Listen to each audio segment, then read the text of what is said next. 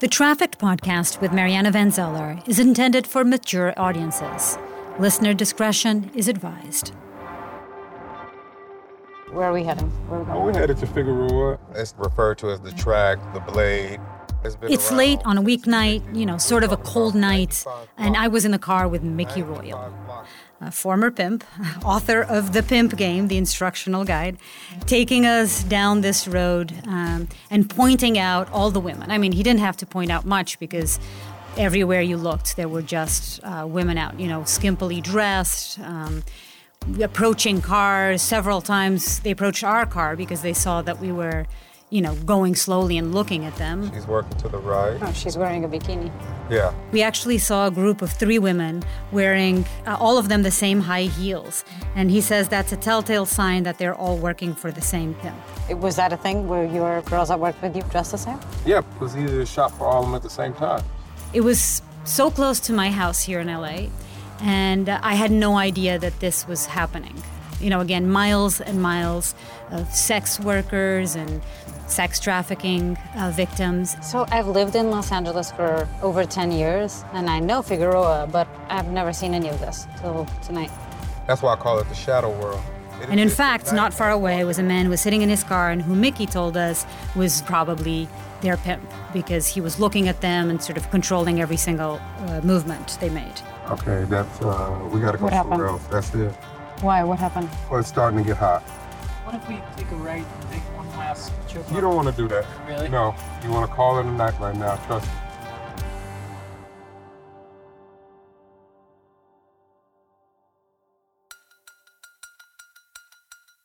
I'm Mariana Van Zeller, the host of the new National Geographic TV series, Trafficked. Each week on the series, I dive into a different black market and meet the people who make their living inside it. But the Trafficked podcast is a little different. Each week, I'll bring you the story of one person who made it big in the black market, how they lived the high life, and how it all came crashing down.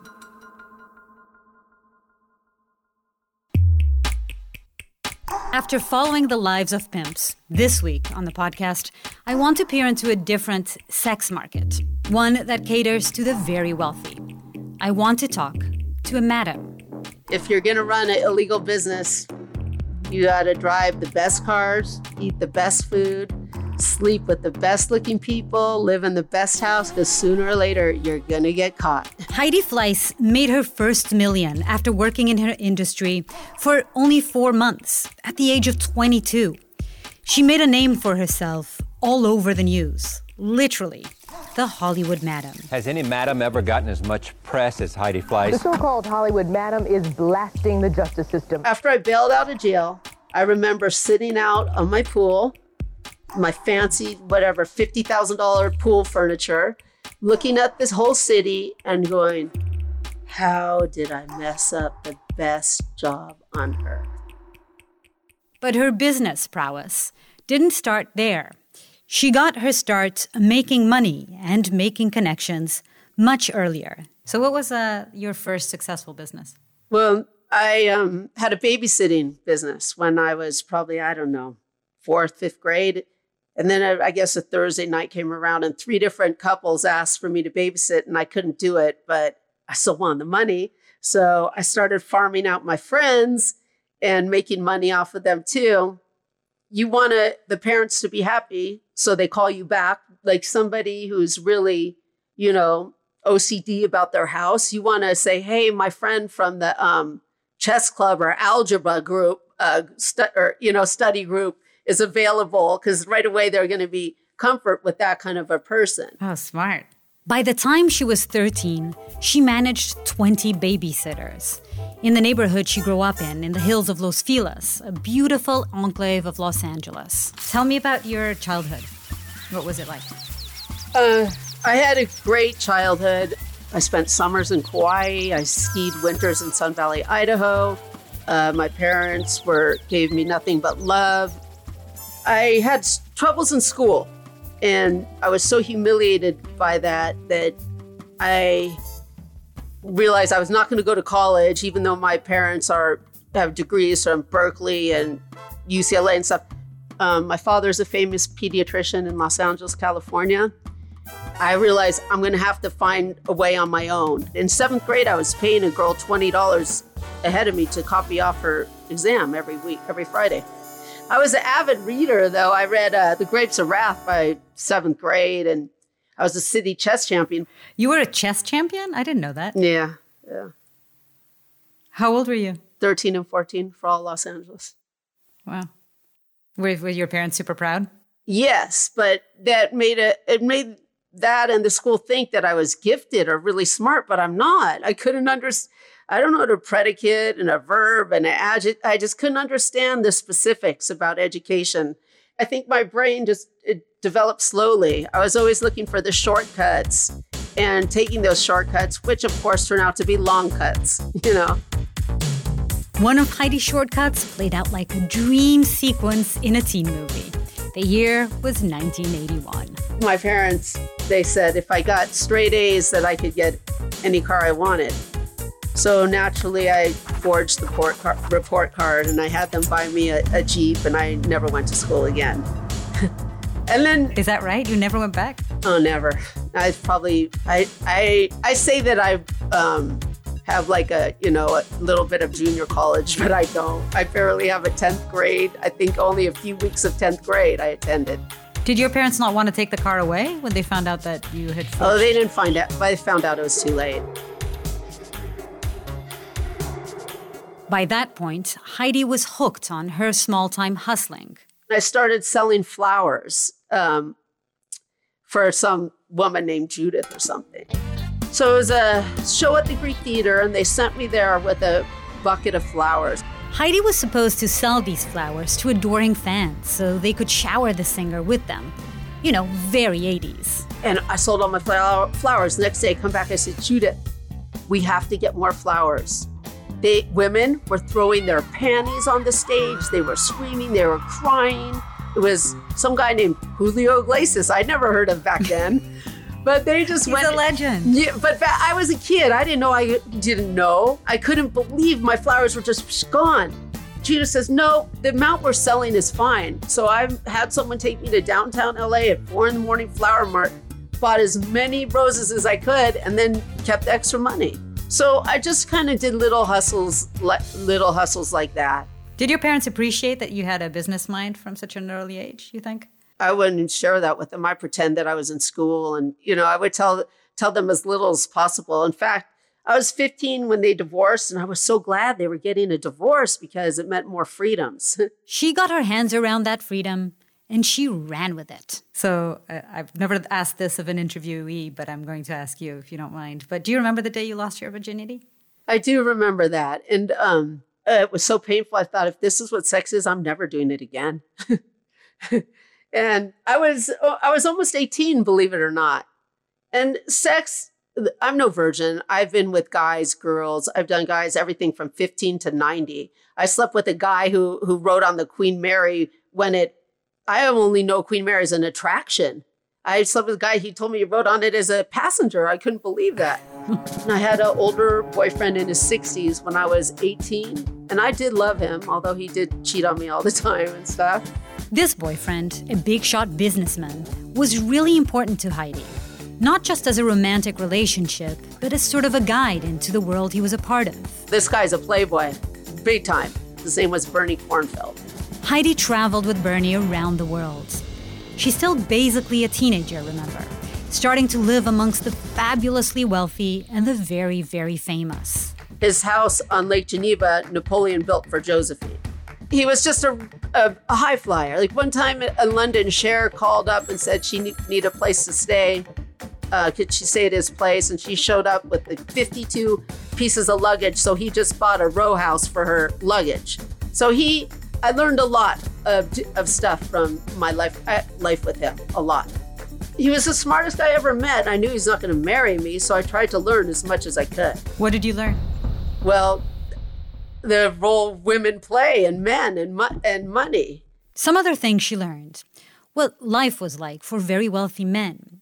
How to mingle with the rich, how to fit in with them, how to keep them as friends.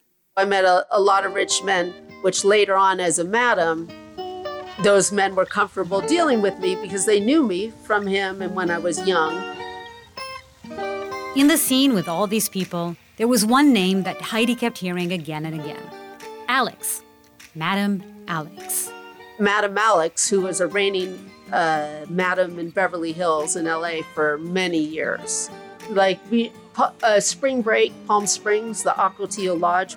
And there'd always be, you know, everyone's laying out, but a group of girls, you know, who had a little bit better jewelry, a little bit better towels, a little bit better tan, a little bit better everything. And they'd whisper, oh, they work for Alex. Those are Alex's girls. There was a nightclub in L.A. called Helena's, which Jack Nicholson owned with his assistant. I was there and some director, TV director guy started talking to me, asked me to dance. So I went to watch the football game with him. I was at his house and the phone rang and it was like, it's Alex. And I was like, oh my God, is that the Alex? He was like, do you want to meet her? I'm like, yeah. Yeah, I wanted to meet her. So he took me to her house to meet her, but I was expecting like the TV madam, you know, like a Jacqueline Bisset or someone that's glamorous. And she looked like she was kind of a balding, short Filipino lady. Sharpest tongue on earth. Why did you want to meet her so badly? I don't know. Why not? Look at those girls and the life they were living. What was going on? What, you know, look how easy.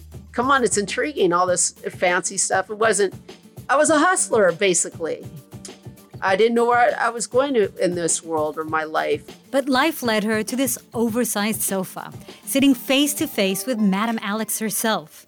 Sprinkled around the room were Fabergé eggs, a collection of Lalique crystal, and glittering Judith Lieber purses. Heidi and Alex clicked. I became tight with her. I would help her I had credit cards, get her plane tickets, started running her business. Heidi says she started to work for Madam Alex, mainly as sort of a secretary. I loved her. I got along really well with her. She sent me on a couple tricks. Do you remember what it was like the first time that you had sex for money? Yeah, I do. I was so nervous. Because I felt like I wasn't pretty enough like the other girls. And I met she sent me to see some really cool guy back then it was still Beverly Wilshire and not the Four Seasons. And I was there for about an hour. I think I got $5,000 and it was great. Excuse my language. Did you think then, when you made that money and you were so excited, did you think, okay, this is it, I want to be a call girl? You got to know your strengths as weaknesses. I'm not pretty like those girls. So I've seen photos of you at that age, and you were stunning.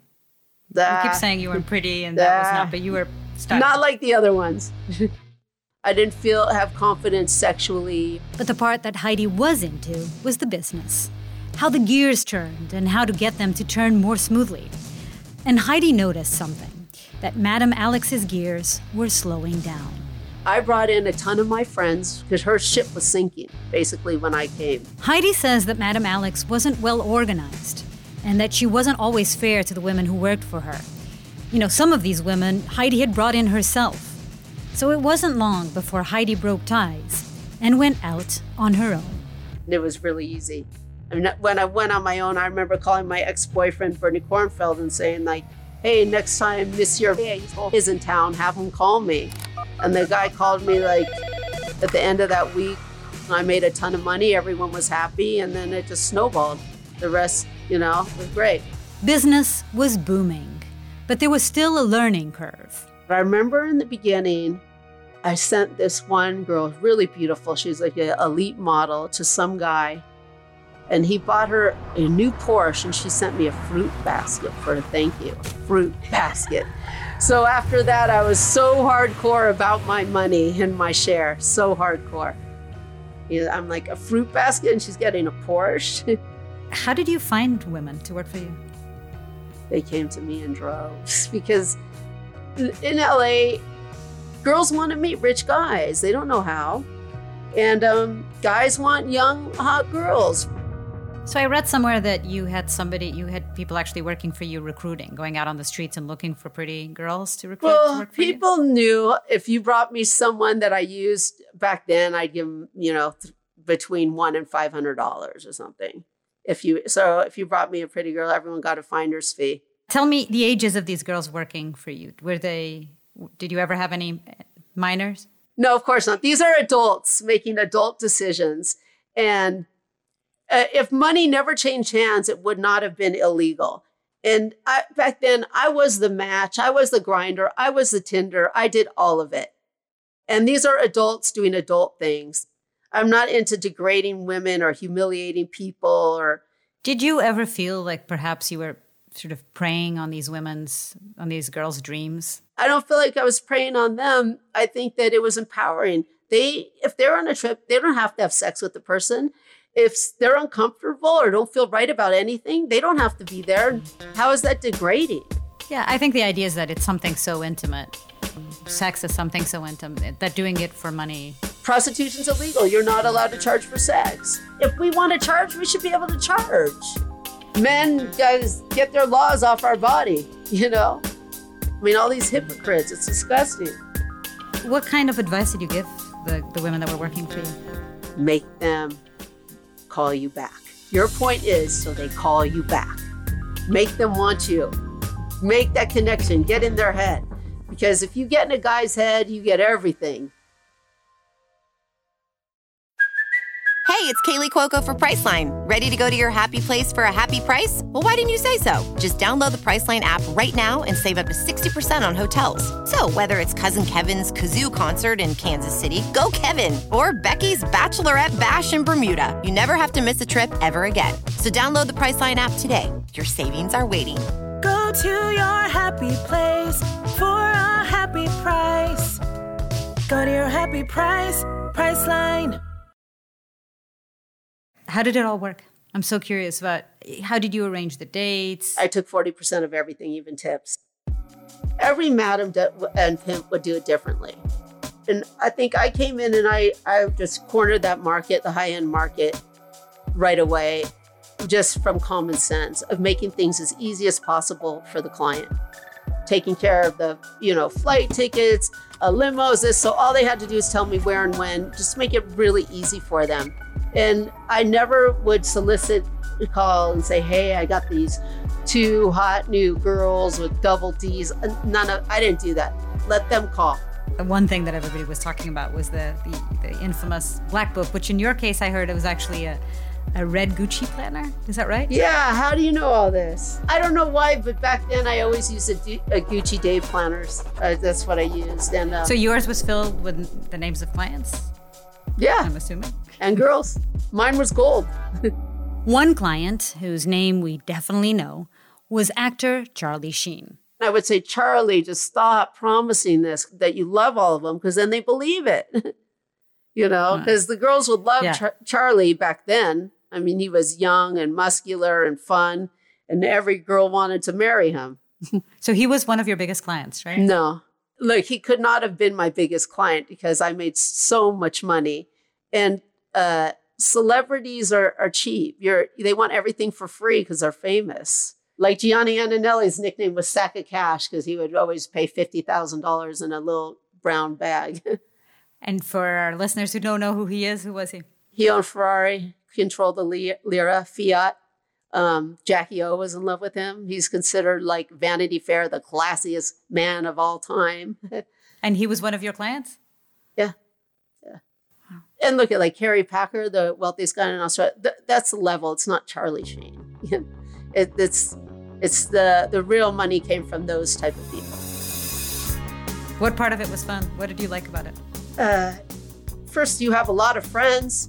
I had a lot of friends and the social part of it.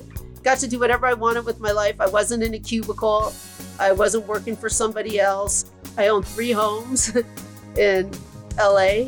My house I purchased from the actor Michael Douglas. It was in real Beverly Hills overlooking the city. I had the nicest cars. I had everything. How much money were you making at the peak of your career? It really depends because I had girls out every night. $2,000 a night and just minimum 10 girls out every single night. My cut would be 40%. So you're making $8,000 a night every night. So it's, I made a lot of money. Yeah, that's very, very good money. Yeah. And that's the low end. My clients, I had great relationships with them. One Christmas, one of my clients sent me a palette, entire palette with bars of silver, bricks. They're bricks. How cool is that? But it being what did you do with the silver? I gave them away as gifts, like an idiot, and used them as doorstops. I think I gave the last one away about a year ago. If you're gonna run an illegal business, you gotta drive the best cars, eat the best food, sleep with the best looking people, live in the best house, because sooner or later, you're gonna get caught.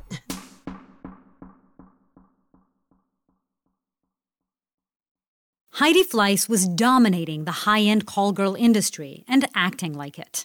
Her rise to prominence was more of a whirlwind, and swept up in the high life, she made a few mistakes. She was also making some people very unhappy, her competitors. It's amazing I lasted as long as I did. I come along, I'm 20 years old, and I just cornered the market. And I made so many enemies. They all hated me, and they were all had connections with law enforcement, whatnot. So you were being investigated by law enforcement at the time? They're all trying to bring me down, trying to tap my phones, steal my phone book. I just had this team of people working against me all the time. I'm going to get her. I'm going to get Heidi in her house on the hill. Her. People say steal business. Nobody steals anyone's business. If you go, say, to a yoga class, you're going and then you meet a different instructor, a better class, you go to the better one. It was just, I just did my thing and I did it better than anyone or I wouldn't be Heidi Fleiss. I mean, amazing how it lasted 6 months because of what I was up against. Her list of enemies grew and grew. Competitors leaked information to the cops, and her phone was tapped. But the real turning point for Heidi and her business came in the form of a sting operation and bad judgment. I was an idiot. I fell for this cop. I should have known it was a cop. The cop came disguised as a Japanese businessman who was in town looking at real estate. He rented a Ferrari. He went with a real estate agent looking at $2 million properties. I met with him at the Beverly Hilton, but back then that was like not a fancy hotel, which should have been a clue right then. But then, and then after we met, he said, can you send me a girl? And I'm like, sure, send me, what's your dream girl? And he described some girl who's like long legs, short hair or whatever. And I sent him his dream girl. So she arranged for a long-legged, short-haired woman to meet him at his hotel. And the girl came back the next day and she said, Heidi, everything was great. He wants to see 4 more people tomorrow and wants like 2 8 balls of Coke or something. And I was like, 2 8 balls of Coke or whatever he wanted. It was a large amount. I'm like, why does he want all those drugs? There was a quick second when she thought that maybe this guy was law enforcement. But then the thought passed. But the girl, the first night, I figured it was fine because he would have arrested her right then, I thought. 4 women went off to his hotel room, along with the cocaine. Because they were building their case against you. Yeah. And tell me about the day of the bust. What was that like? It was just a normal, beautiful day at my home. At the Hollywood Madam's home, of girls hanging out by the pool. It was summertime. We were having a great time. We were laying out by my pool, and this girl goes, why are there helicopters keep going around? I'm like, you idiot. Those are rich people looking for property. I think I was, or some girls taking out the trash, and then they just came from everywhere. All these different task force. So they just came, like, all up the hill from everywhere.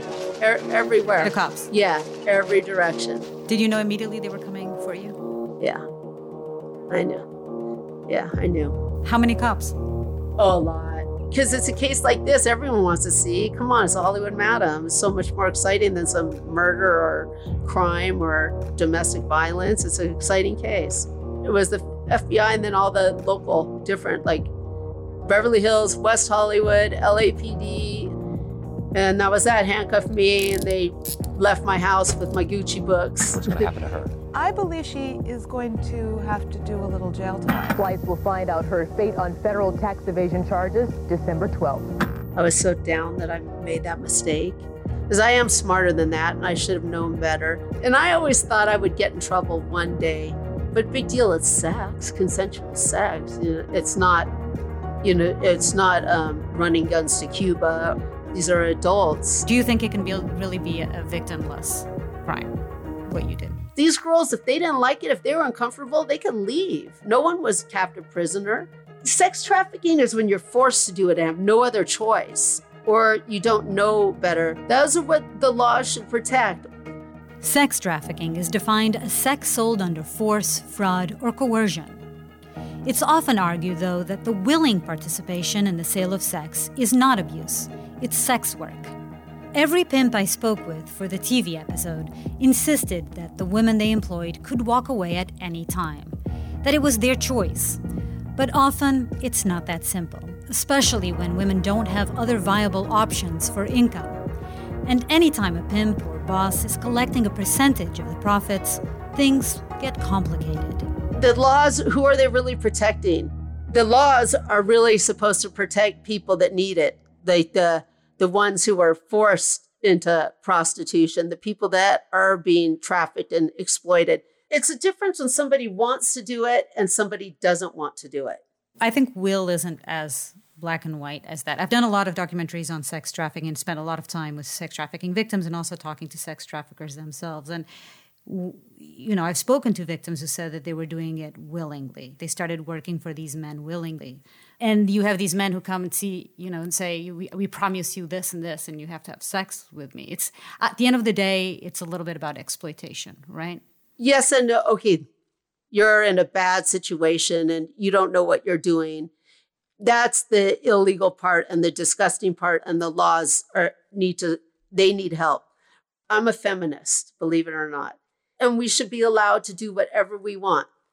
And I think living my life with this whole rules are made up has not probably been the best idea. But I'm also, I'm just not like a punctilious type person, and I never will be. Heidi didn't agree with the laws in place, but they were still laws. The day you were arrested, how did you feel? Oh, come on. How could I felt any? I was so down on myself. I was so low. Such a low feeling. I was really mad at myself for being so stupid. It was a stupid mistake, and it was greed and drugs and not thinking clearly, and that's all. After I bailed out of jail, I remember sitting out on my pool, my fancy, whatever, $50,000 pool furniture, looking at this whole city and going, how did I mess up the best job on earth?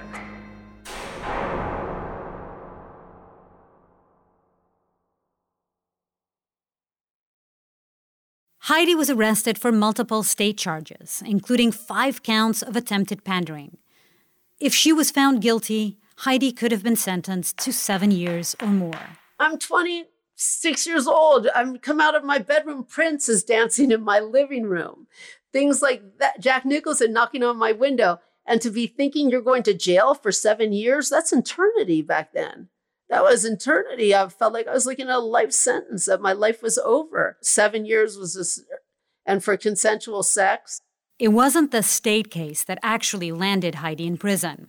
Her state conviction got overturned. The jury was found to have been horse-trading votes, swapping guilty verdicts on her pandering charge for not guilty on her drug charge. But that didn't mean she was entirely free. She was also being tried in federal court for conspiracy, income tax evasion, and money laundering. That case involved her business, and it also involved her father. I called him up. I said, hey, Dad, I'm going to take, a $2 million loan out in your name. So I had him sign just a blank bank application form, a blank form, just a signature. And I figured out how to get that loan. And what were you doing with that loan? You were laundering money? No, I bought my house. But your dad was arrested. I got my dad arrested. Are you kidding me? I mean, that broke my heart. That going after my dad was the hardest part. It was the hardest part of the whole thing. My dad never yelled at me, never scolded me, never a harsh word, only love and support. And I said, Dad, do whatever you can to save yourself. Don't worry about me. I'll be fine no matter what. Her father was sentenced to 3 years of probation for conspiring to hide the profits from Heidi's call girl business. But Heidi says she feels like she was completely responsible, In the end, it was that federal case that led to Heidi's incarceration for 20 months in Dublin, California. But it wouldn't matter how much money I meant, that once the federal government gets a hold of you, you have nothing. You don't even have socks. What did you do when you left prison? Well, I got out at the millennium, right at the millennium. So the whole internet boom just kind of happened, and it was new to me. And I was really scared about I have no skills, and, what am I going to do for the rest of my life and whatnot. Just as you might imagine, Heidi started getting requests to set up trips, to arrange dates, the business of the Hollywood madam. And she was offered a lot of money. So I just changed my phone number because it's too tempting to go right back into it. So Heidi decided to try the legal sex business in Nevada. I just rented some house. Next door was some little single-wide trailer. I did not know it was a former bedridden madam who used to run the Tropicana Hotel when they had an exotic bird show. Heidi's attempts at getting into the brothel business fizzled out, but her friendship with her neighbor did not.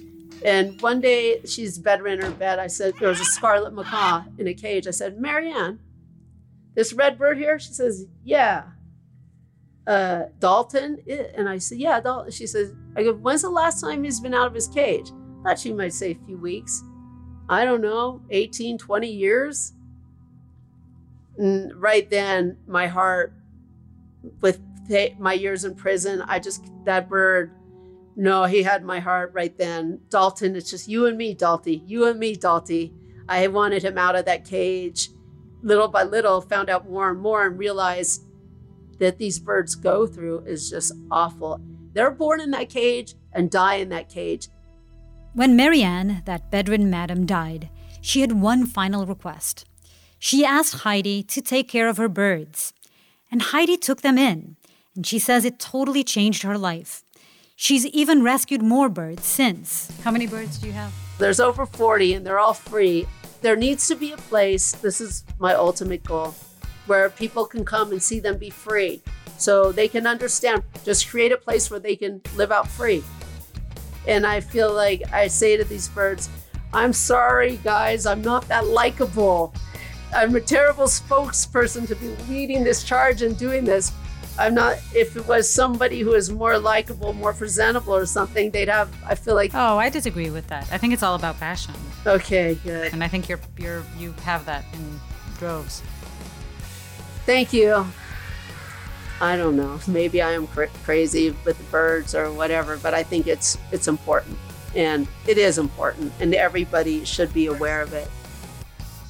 It's much more important than rich people having sex. Next time on the Trafficked podcast with Mariana Van Zeller. Money, money, money, money, money. Everyone was paid off. Everyone was paid off. J.C. Perez got into the dangerous world of drug smuggling just when cocaine got big. The early 1980s in Miami, Florida. Half of those missing people in the Bermuda Triangle are drug runs gone bad. He trafficked the cocaine by aircraft and piloted drug runs for one of the biggest bosses in the business. I don't consider myself as a cocaine cowboy. I know everything about it. I worked within it. But the titles? No, bro, I'm like my father. Give me the money. You can keep the title. Next time on the Trafficked Podcast.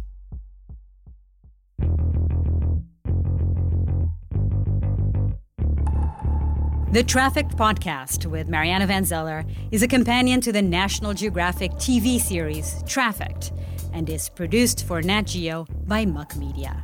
Margaret Catcher is lead producer. Ted Woods is executive producer and audio engineer. Abby Spears is associate producer, and Paula Benson is line producer. Production assistance by Scott Kirk.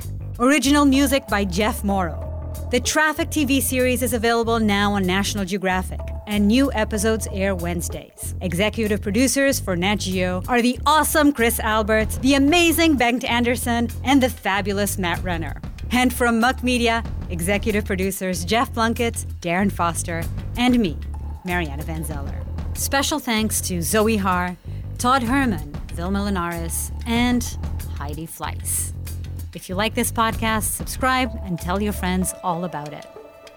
See you next time in the underground.